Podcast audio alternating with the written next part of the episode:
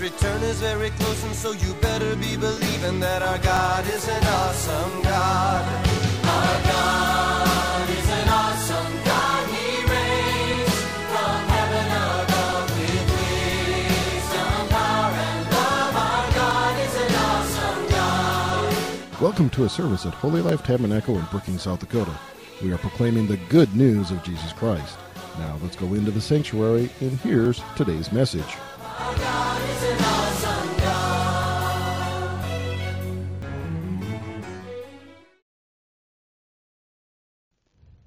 Amen. We bless God and thank God for today. Um, and a Merry Christmas to everyone. Thank God for our lives. Thank God for sustenance, and thank God for grace. So today we'll be doing our Bible study, and I want us to close our eyes briefly and share a word of prayer. So we give you praise this morning. We honor you and give you all the glory for your grace and your mercies that never ceases in our lives. Thank you for divine protection and, and good health. Thank you for making us even see this wonderful season where we celebrate your birth that has brought redemption unto all mankind.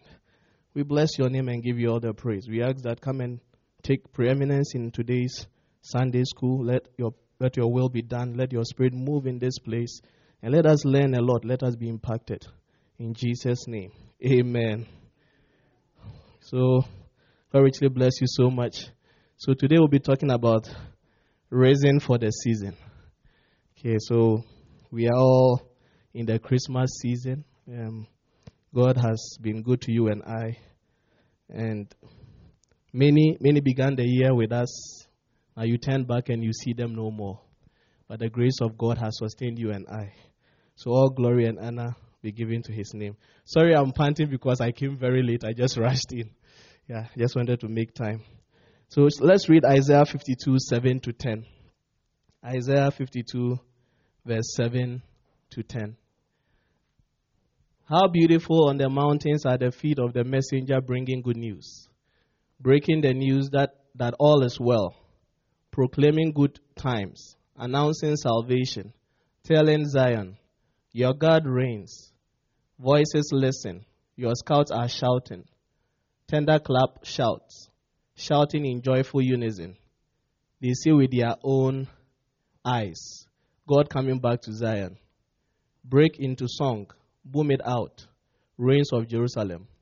God has comforted his people. He's redeemed Jerusalem. God has rolled up his sleeves. All the nations can see his holy muzzled arm. Everyone from one end of the earth to the other sees him at work doing his salvation work. Amen. Let's also read um, Luke chapter two, verse eight to fourteen. There were shepherds camping in the neighborhood. They had they had set night watches over their sheep. Suddenly, God's angel stood among them, and God's glory blazed around them. They were terrified. The angel said, "Don't be afraid. I'm here to announce a great and joyful event that is meant for everybody worldwide. A Savior has just been born in David's town, a Savior who is Messiah and Master. This is what you are to look for. A baby wrapped in a blanket and lying in a manger." At once the angels was joined by a huge angelic choir singing God's praises. Glory to God in the heavenly heights. Peace to peace to all men and women on earth who please him. Amen. So I was reading somewhere, and some proponents of Christmas were making an argument that the reason for the season is no longer being felt. It looks as if as the year goes by, people are forgetting the reason for the season of Christmas. And and they were trying to give some argument. One of them said that the Christmas season has become all about presents and receiving of gifts, especially for younger kids. All they know is that Christmas is about they receiving gifts, you know, from their parents. And then one also said that Christmas is centered, Christmas of today is centered on a fat old man with white beard, with a red hat, black belt and black boots, who yells ho, ho, ho, and treats children to toys on Christmas morning. So children of today don't really know the reason for the season. All they know is that around this season, we are going to see this fat man, big belly, you know, red hat, black belt, black boots, you know, having a sack, sitting in a sleigh, you know, giving treats to children. And then one other businessman who is also a Christian and a proponent of Christmas was saying that the season has become a money pit. So large companies are actually exploiting this season to make good money. You know, they try to come up with, you know, new toys, you know, improved toys, you know, to entice kids. So they push their parents to get these gifts for them. And as they do that, these large companies are making so much money. So these were some of the arguments some of them were making. And it looks as if over time, some of these kids grow up, especially those who don't grow up in Christian homes, don't really have an understanding of what the Christmas means. And then they pass on what they saw in their childhood to their children, and it continues. And over time, the reason for the season, you know, actually vanishes and nobody really celebrates it. But it is good. It's good to give gifts. It's good that a wonderful season like Christmas, companies make money. It even tells them that indeed our God is God. And in the season of our God, remembrance of our God, who became flesh, they are making much more profit than ordinary days. It is good. But actually the main reason is that we are celebrating and then remembering the mighty and holy arm of God that is revealed in glory, in the person of Jesus Christ. And that brings hope. And that brings, you know, peace to hopeless and pathetic people of this world. That is actually the season. So we are remembering the glory of God, which is the arm of God, which is revealed in the person of Jesus Christ. And that is what has to be, you know, pushed into the minds and the hearts of children. And even as the year goes by, they will also be able to pass it on, and that the reason for the season is, is, is kept intact. And the blessings that comes with it, you know, will be the portion of God's people. So if you look at Isaiah chapter fifty-two, the one that we just read, it is more or less like a Christmas greeting. When you read scripture very well, the Bible talks about the time that the people of Judah were in captivity, the Babylonian captivity. And and and that was like two thousand five hundred years ago. And when you look at the scripture very well, the Bible says that they disobeyed God, and because of that, they found themselves, you know, invaded by the people of Babylon under the rulership of Nebuchadnezzar. And the Bible says that when Nebuchadnezzar captured Judah, what they were doing was that they were paying tribute to him. But in the third year, the king at the time, called Jehoiakim, thought that Nebuchadnezzar was cheating them, looting all what they had. So he decided no, to pay tributes no longer to Nebuchadnezzar. And because of that, he was so furious. And this time around, he came with, you know, the host of his armies. And this time they ransacked Judah. The Bible said that they destroyed the temple. They pillaged the temple. They took every valuable in the temple. And then, you know, they destroyed the walls of Jerusalem. And they even killed the king. And the Bible says that they took the people of Judah captive into Babylon. In the book of Second Kings chapter twenty-four, verse fourteen, the Bible says something. The Bible says that they, they, they carried into captivity all Jerusalem, and all the captains and all the mighty men of valor. ten thousand captives. All the skilled and the craftsmen in Jerusalem were taken into captivity. And the Bible said that none remained in Jerusalem but the poorest and the hopeless of, of people in the land. So you realize that it was really a season of hopelessness for them. You can just imagine a nation that is ransacked, a nation that is, you know, um, destroyed, a nation whose temple that actually represents the presence of, of their God with them, destroyed, and a nation whose skilled labor, whose prominent men, the great men, and all those people who matter in, in that nation had been taken into captivity, leaving behind people who were poor and, and, and were hopeless. So in their mind, it seemed their world had actually, was their world was out of control. In their mind, they, they, they thought that all the ancient promises that God made to Abraham and David, you know, have ceased. It has come to an end. There was no hope for them, you know. And even if you look at their worship life, their worship life was in, in shambles. You remember in captivity when, when they were taken into Babylon. The Bible says that the king of Babylon was also enforcing his worship on them. He was like trying to push his worship on them. The Bible says that there was a time he made a graven image, and he was actually telling, you know, the three Hebrew boys and the other Jews who have been taken into captivity to bow, you know, to this God. And and those who were the remnant in Jerusalem also, you know, couldn't experience the power of God in the temple anymore, because the temple was destroyed and the brass altar or the bronze altar that was made for sacrifices, you know. And if you read the book of Hebrews, the Bible said that these sacrifices they were offering was was foreshadowing what was about to come, which is the Christ. All these things were taken away, everything was destroyed, and they were they were hopeless. The temple was wrecked, and they were wondering, is that how God's promises to Abraham and David will end?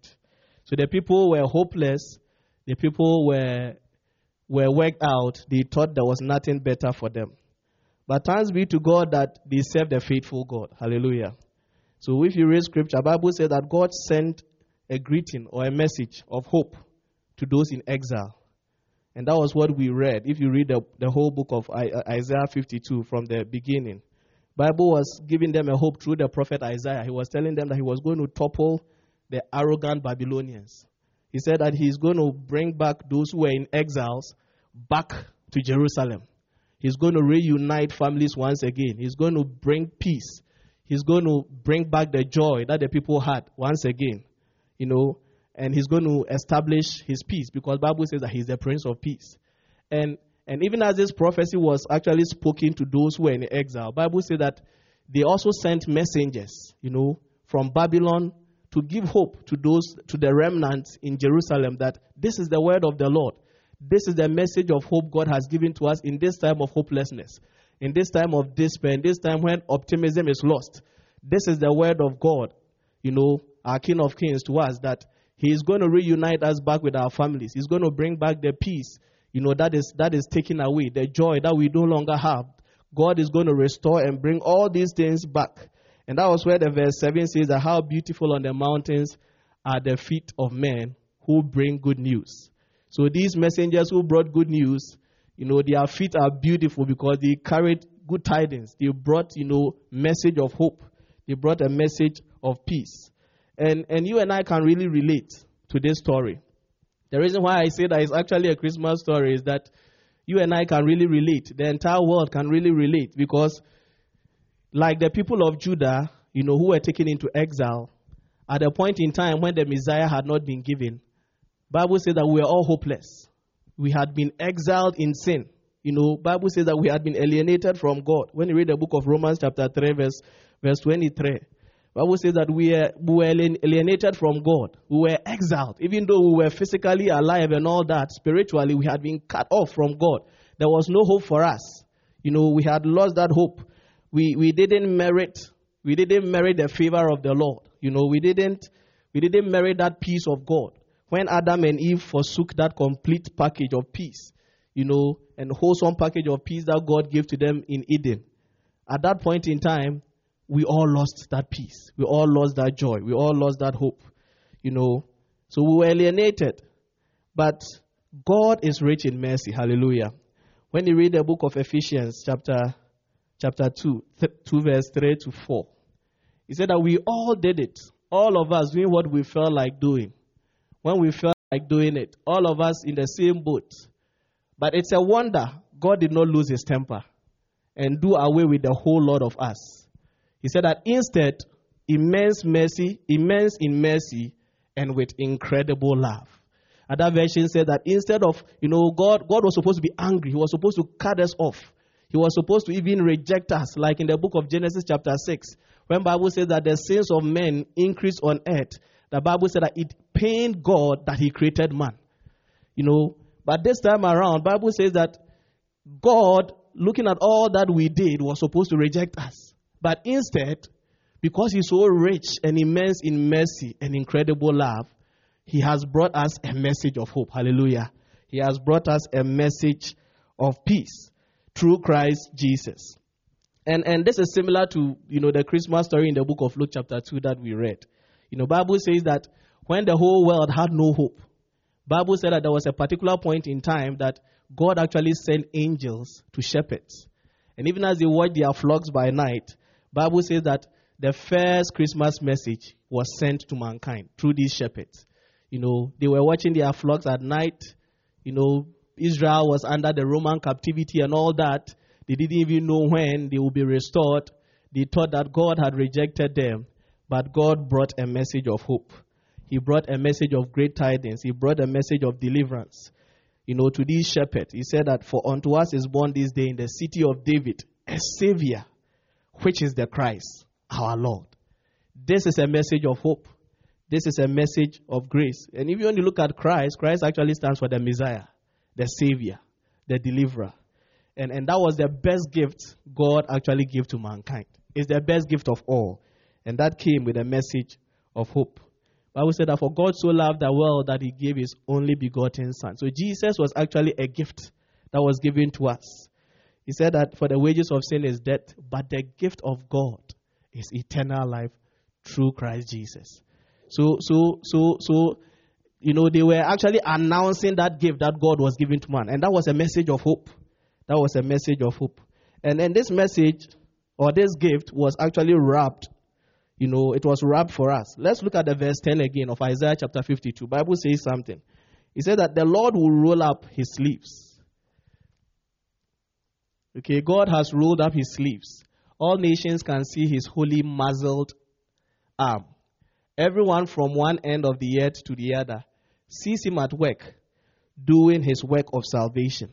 So, so this gift, which was heralded by the angels, which is more or less synonymous to that, that message of hope that was given to the people of Judah who were in captivity, was actually, you know, heralding this gift, which was wrapped. And Bible says that the salvation of God was at work, you know, delivering us from sin, delivering us from bondage, delivering us from captivity and the shackles we find ourselves in.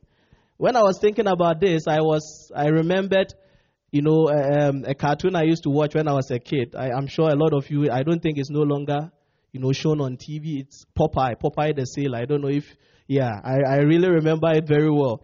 And and when you look at Popeye the Sailor, you know, anytime he was in trouble, anytime, you know, Bluto was like, you know, had an upper hand over him and he was weak and he was challenged, what, what he did was that he just looked for a can of spinach. And then when he eats the spinach, you know, he becomes so full of energy and he flexes his muscle, he stretches his muscle and his arm to give us a revelation that he's like, he's having power once again to overcome his enemy, you know. And, and, and, and just like Popeye, that is how God's mighty arm is revealed for us. Bible said that he has rolled up his sleeves. You know, just look at, look at somebody who, who maybe somebody you love, you know, maybe you're a strong person and then somebody you love has, has been beaten or has been taken captive, and then you know that you have a lot of energy. You roll up your sleeve, you flex your muscles, you show your muscles, and you go to the rescue of the person you love. And that is what God actually demonstrated for us. Bible said that he revealed, he, he folded up his sleeves, and then he flexed his muzzle arm. That is God for you, God in action. And then he came to save us. And his his salvation, you know, his His saving, his savor for salvation, bringing us, you know, salvation, reconciling us back to him, breaking the shackles of the enemy, you know, breaking every every yoke that hanged on our neck, that yoke of sin. He came to deliver us and rescue us from this. But you see, God didn't demonstrate this like, like some cartoon superhero like Popeye. He didn't do that using a mighty army. But Bible says that he was wrapped, you know, he was wrapped like a child. He was wrapped like a child in swaddling clothes, and then he was placed in a manger. So when we talk about this Christmas message and we are talking about Jesus Christ who has been born for us, you know, let your mind be like God who is flexing his muscles, his muscles of salvation, his muscles of deliverance, his muscle of setting us free from sin and captivity, and the person of a child that is wrapped in clothing. So Jesus was actually God in action, ready to deliver you and I from sin, ready to deliver you and I from captivity. And that is the Christmas message. That is the reason for the message of Christmas. So every time you hear the message of Christmas, it is good news. It is, it is good tidings. It is like we are re-echoing, you know, the good tidings these messengers, you know, brought to the depressed and the, the people of Judah who were in captivity, who were in bondage, who were hopeless. It is like that same message that was heralded in the first Christmas by the angels who were telling all creation, telling all men that indeed today salvation has come to mankind because the best gift of God, who is in the person of Jesus Christ, the saving power of God, the mighty arm of God, which is the energy of God to save and deliver us, is being brought onto mankind or has been brought to mankind. And even though it seems like a child in swaddling clothes, it is actually the power of God. And that is the, the, the message of Christmas. That is the message of Christmas. And that brings us assurance of hope. That brings us deliverance. And it delivers us from sin and its effect. So Christmas, talking about Christ, who is the strength of God revealed to mankind, is not just about our sins, but it also delivers us from sin and its effect. What are the effects of sin? Sicknesses. What are the effects of sin? Pain. What are the effects of sin? Depression. This is what God actually did for us. So in a season of Christmas, you and I should be expectant of healing. In a season of Christmas, you and I should be open, you know, to, to receive not just the gift of God that brings us salvation, but the gift of God that makes our lives well. And that is Christmas for us.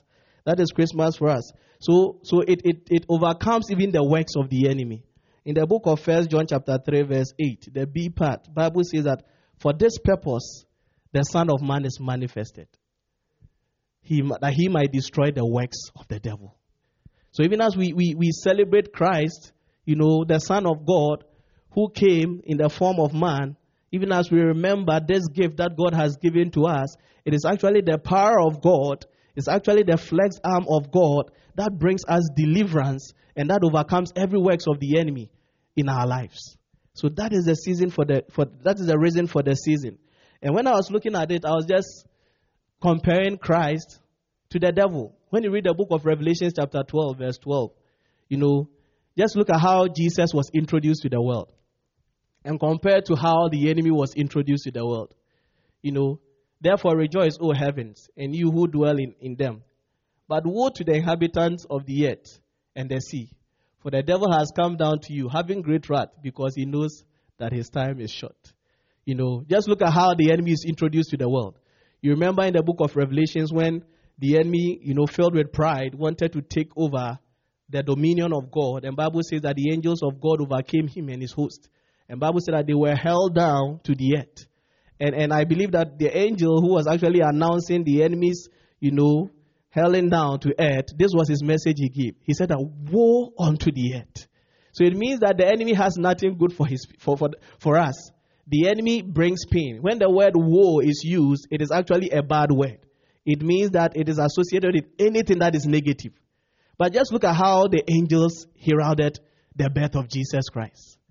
He said that good tidings, peace to men, hallelujah. And this is our Savior. And he counters everything that the enemy brings. And that is the season, that is the reason for the season. And when you when you read scriptures very well, the Bible says that he also brings peace. Because in the book of Isaiah chapter nine, the Bible says that the government shall be on his shoulder and he shall be called Wonderful Counselor, Everlasting Father, the Prince of Peace. So in a season like this, you know, we, we have peace. You know, that peace we didn't have with God is restored. That, that, that, that peace we didn't have in our life is restored because of Jesus Christ. That is the reason for the season, because he's the Prince of Peace. And, and if you read the book of, of Philippians, the Bible says we should be anxious for nothing, but in everything by prayer and supplication, we should make our requests known unto God. And the peace of God that surpasseth all understanding shall guard our minds and heart in Christ Jesus. So he is indeed a Prince of Peace. So if, if you don't have any peace in your life, know that in this season, as we celebrate the flexed arm of God, the muzzled arm of God, in the form of Jesus Christ, a baby in a manger, know that there is peace for your life. You know, there is peace in the midst of the storm.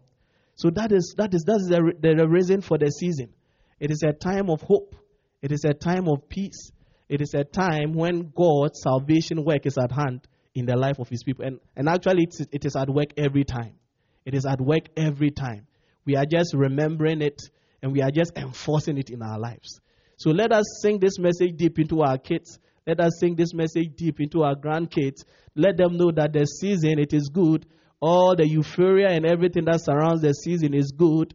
But let's understand that the season is about Jesus Christ, who God gave to us, actually reflecting the salvation power of God. That brings us hope. That brings us peace. That brings us salvation. That brings us every good thing we can ever ask for. That is the reason for the season. So it is my prayer that the, the original essence of Christmas will be made available over our lives. We'll be reconciled back to God. Our relationship with God will be solidified, and that we are going to have the peace of mind, peace in our heart. We are going to receive healing in our bodies, for these are all the effect, you know, of what salvation brings in our lives. So this season, let's celebrate Christ. Let's embrace all his work he has done for us, and let us enjoy the joy and the peace and the hope he has given to us. If you have lost hope, be hopeful, because that message of hope actually strengthened the, Jew, the, the people of the, Jew, the Jews who were in captivity. That message of hope gladdened the hearts of the shepherd, and the entire world, you know, was, was made happy once again because of the message of Christmas. So this morning, this is what I have for you. This is the reason for the season. Let us embrace it. Let us enjoy it. And I pray that everything it comes with, we know, will be a blessing over our lives. May the Lord bless his word this morning. And may the Lord give us, give us more insight. May we understand him more and more. And may the power of the Christ be revealed even in our lives. In Jesus' mighty name. Amen. Amen. God bless us all.